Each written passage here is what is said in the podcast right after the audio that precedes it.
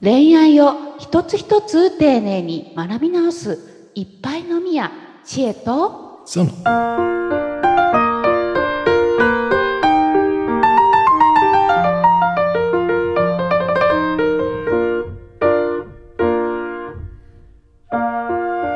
どうもどうも、えっ、と、初の ポッドキャスト番組、これは、えー、ゾノさんと、えースタートしていくことになりました。今回はよろしくお願いします。はい、よろしくお願いします。なんかあれですね、初めて、初回なんで、ちょっと若干私緊張してますけど、まああれですよね、ゾノさんは喋り慣れてるから、緊張なんか全然しないですよね、きっと。うん、まあまあ、あの、でも、ほら、ユ YouTube 何本か一緒に撮ったじゃないですか。そうですね、そうですよね。そうですね、今顔、今顔も見えてますので、今、ズーム越しで話してそうますけどね。そうそうそうそう。う。ん。いやいや、なのでです、今ね、うん。こうやって聞いていただいてるリスナーの方に向けてです、うん。まあ、あのタイトルコールにもあった通りです、うん。えー恋愛にまつわるあれやこれやのお悩みや雑学を、まあ、あの恋愛コラムニストの私と、えーグッドバイブズの伝道者、えーゾノさんがわちゃわちゃと、まあ、話していく、えーあなたのためのですね恋愛に悩める子羊たちのための ポッドバン番組っていうのをやっていこうと思うんですけれども、はいはい。うん。はい。でですね、あのーうん私ね、いろんなね、ことをね、このね、うんあの、ポッドキャストで話したいな、なんていうふうに思っていたので、うん。あのーぜひぜひいろいろ聞いていきたいなというふうに思っています。うん。だいぶ暖かくなってきましたね。そうですね、だいぶ暖かくなってきましたね。今日はもう僕半袖で夏なん夏気分。私も半袖ですよ、今日。お大阪も暖かいですか？めちゃめちゃ暖かいですね。もう桜、うん花見の季節も終わって、めちゃめちゃ暖かいですね。うんうん。なんかあの冬が終わってすってこう暖かくなると。うんなんていうかこう恋愛心がムラムラっとこう来るじゃないですか。ムラムラっときます夏ね。夏に向けてね。夏に向けてね。そうそうそうそう。こうモテたい野郎たちがね、女子男子たちがわちゃわちゃと出てくるかもしれないですね。恋の季節ですからね。うん、僕もなんかこの4月5月あたりがね、やっぱ一番こう燃える時期でしたね、昔からね。ああ、そうなんですか。そうですね。それでまあええ夏はその、えーまあだから4月5月でなんとかこう相手を確定させといて、はい。ね、で夏は楽しく遊びっていうのがやっぱこう理想のコースじゃないですか。え、それ男子目線なんですかね？男子男子目線男子目線ななんですかね？僕私あんあんまりなかったですけど、それ。あそうですか。はいうん、なんかほらこう夜夜が楽しいでしょやっぱ。昼そうですね、そうですね。まあ、ここもね、あの、ええタイプ分かれると思うんですけど、うん。明明るいと時のアウ,、はい。アウトドア派みたいなね、うんうんうんうん。僕は割と夜インドア派なんで、はい。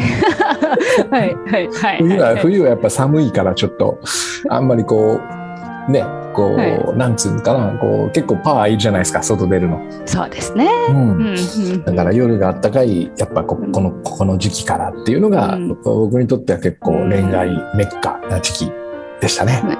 じゃああれですね、本当スタートの時期ですね、春ね。そうそうそう。まさに今ね。うん。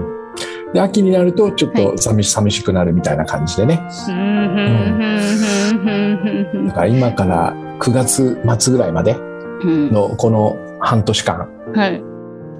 かなって感じがします。かなって何がかななんですか いやいやいや。ということで、じゃあ今回の第1回目も始めていきたいと思います。知恵と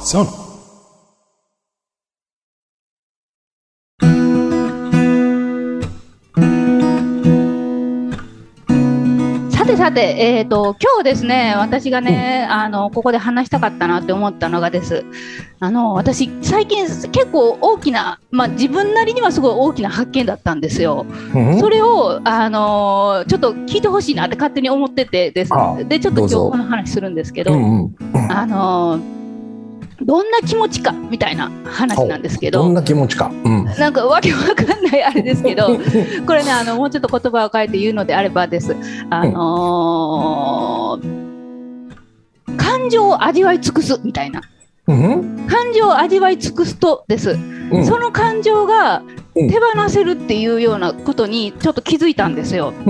でですこれの話あの倉園さんに聞いていただけたらなとすごい思ったんですね。で、うんこの気づいた経緯が何かっていうとこれねあのすごく恋愛に悩んでる人に非常に多いパターンだっていうのも思ってここでも取り上げたかったんですけどあのー私なんかがですずっと繰り返し繰り返し思い出す出来事とかあるんですよ。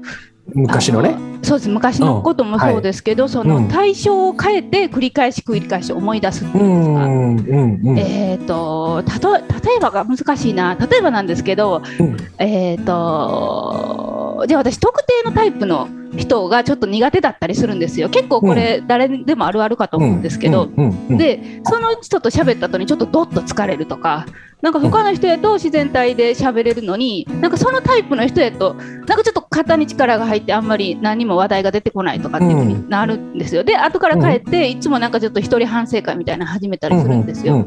であのでまた翌日もその人の顔がパッと浮かんだりしてうん。でまた3日後とかにまたパッと浮かんだりしてです。うんうんあの当時の感情に浸ってしまうみたいなことがあってです。うんうんうんあのこれ恋愛の場面でも起きてましたし普通の人間関係でもあったんですけどうん。これがその今まではねあこうしとけばよかったああしとけばよかったっていろいろ思考してたんですけどうん。そうじゃなくてこうあ単純にちょっと怖かってんなとかなんか単純、私の場合はあの単純に羨ましかってんなみたいな。うんそのなんていうのその特定のタイプが私がちょっと諦めてきたことをやってるような人たちだったんですよ。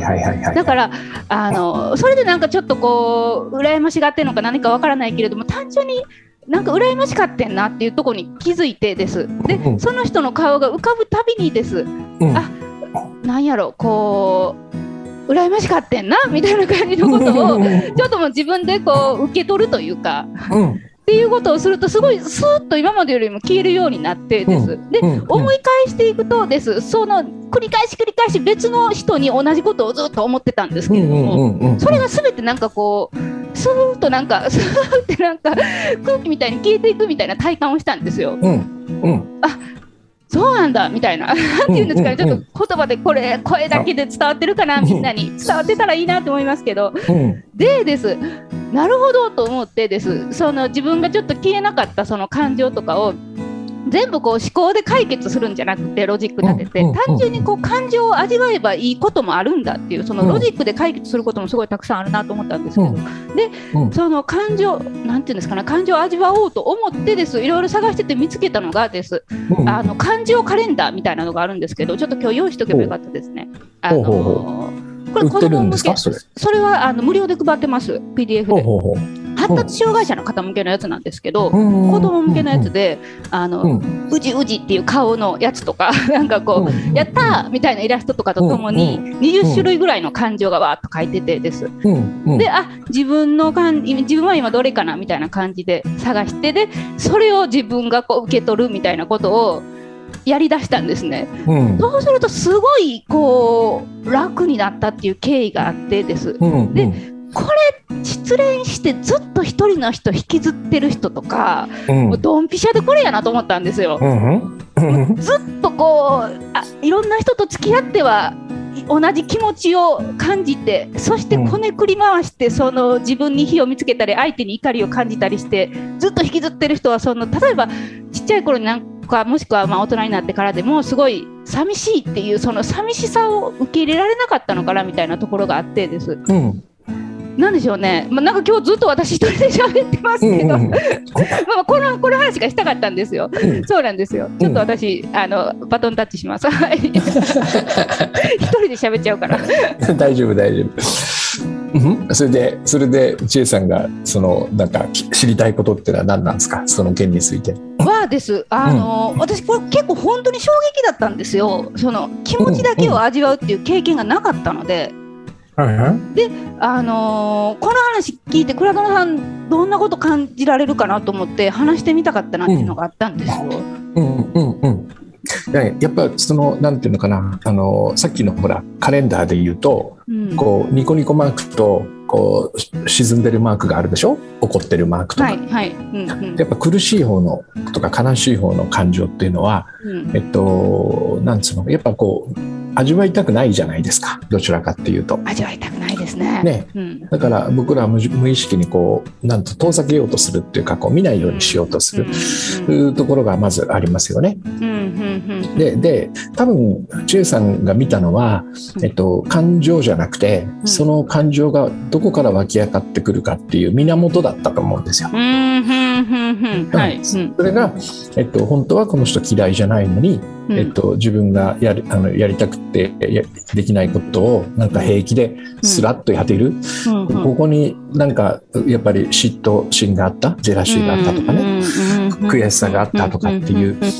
あのなんかね原因って考えるとちょっとこうまた頭で分析したくなっちゃうから、原因っていうよりはね源っていうかね僕はねよくねあの起点って呼んでるんですよ。起こる点っていう。起点っていうかねこの感情の起点はどこなんだろうって。でそそしたらね千代さんがあの言ってくれたように、えっと、起点は1個なんですよ。いつも。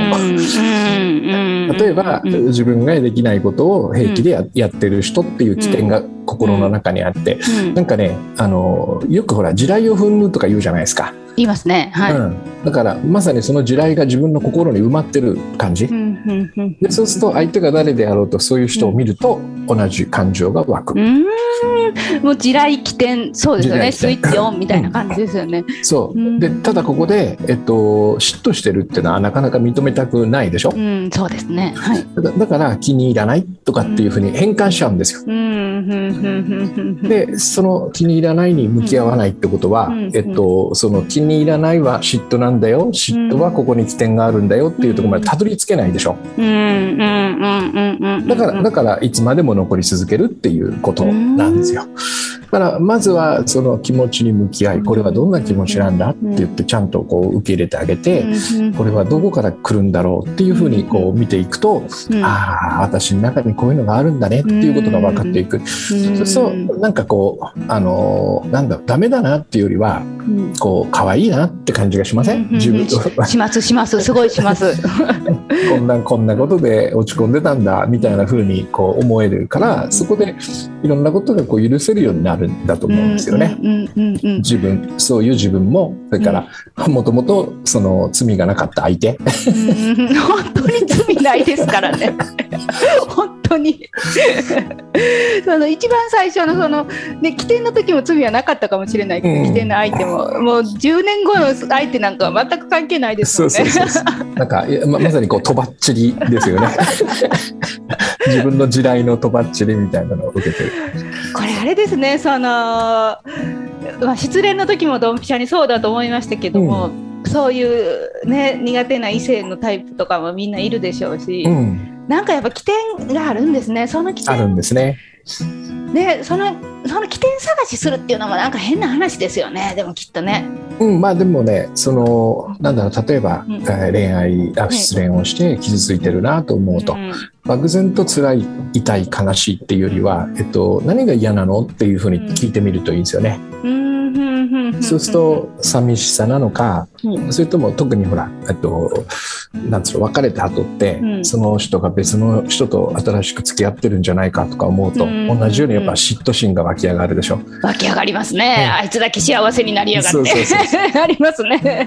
はい。その場面を思い浮かべながらうーっとかなったりするじゃないですか。なりますね。はい、うん。なります。だからそそれが人によっていっぱい違っていてね。うんうん。もしくは後悔かもしれないでしょ。あそこでうん。あそこでこうしとけばよかったそれをねよくこう味わってみてでそうすると、おどこにあるんだとかって言ってこう見つかるんですよね。うん。それだけで多分うん完全には無理だけどもうん。少しは癒癒されるしあと次からの一つのいい参考になりますよね。あこれにうん。これがうん。ここが自分は弱いんだなとかね。うん。うん。うん。うん。うんいやーそれで、うん、ぜひぜひあのカレンダーの URL ポッドキャストの概要欄に貼っておくので、うん。ぜひ見てほしいなと思います。なんかこううん。もう、私の場合は思考と気持ちを切り離すっていう概念がなかったので全部くっついてるもんやと思ってたんで、うん。そこがすごく大きかったなと思いました。ね。いっうんうん。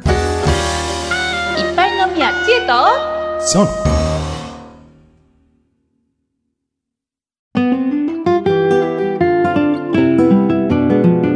て今回の初回のポッドキャストこんな感じでしたけれども倉殿さんいかがでしたか？うん面白い面白い。楽しくなりそうな予感をするするする。本当ですいいいんじゃないですか全然。初回からこう過半数私が話してしまいましたけど過半数というか大半そうでもないですよ。多分 測ってみたら、うん、同じぐらいだと思う、うん、いやいやまあこんな感じでちょっとまああの雑談入れつつ、うん、お悩みも入れつつそのうち皆さんからもお悩み、えー、届き出すかななんて思いつつ、えー、やっていこうと思っております、そしてですね、えーと、今はまだないんですけれども、えー、後々もしくはまあ今もうすでにあるかもしれないですけど概要欄に質問ボックスですね相談ボックスを用意しておくのでぜひぜひ、えー、倉園さんと私に恋愛相談届けていただきたいなというふうに思います。はいうん、では今回はこれで終わります。えー、また次回さようなら。さようなら。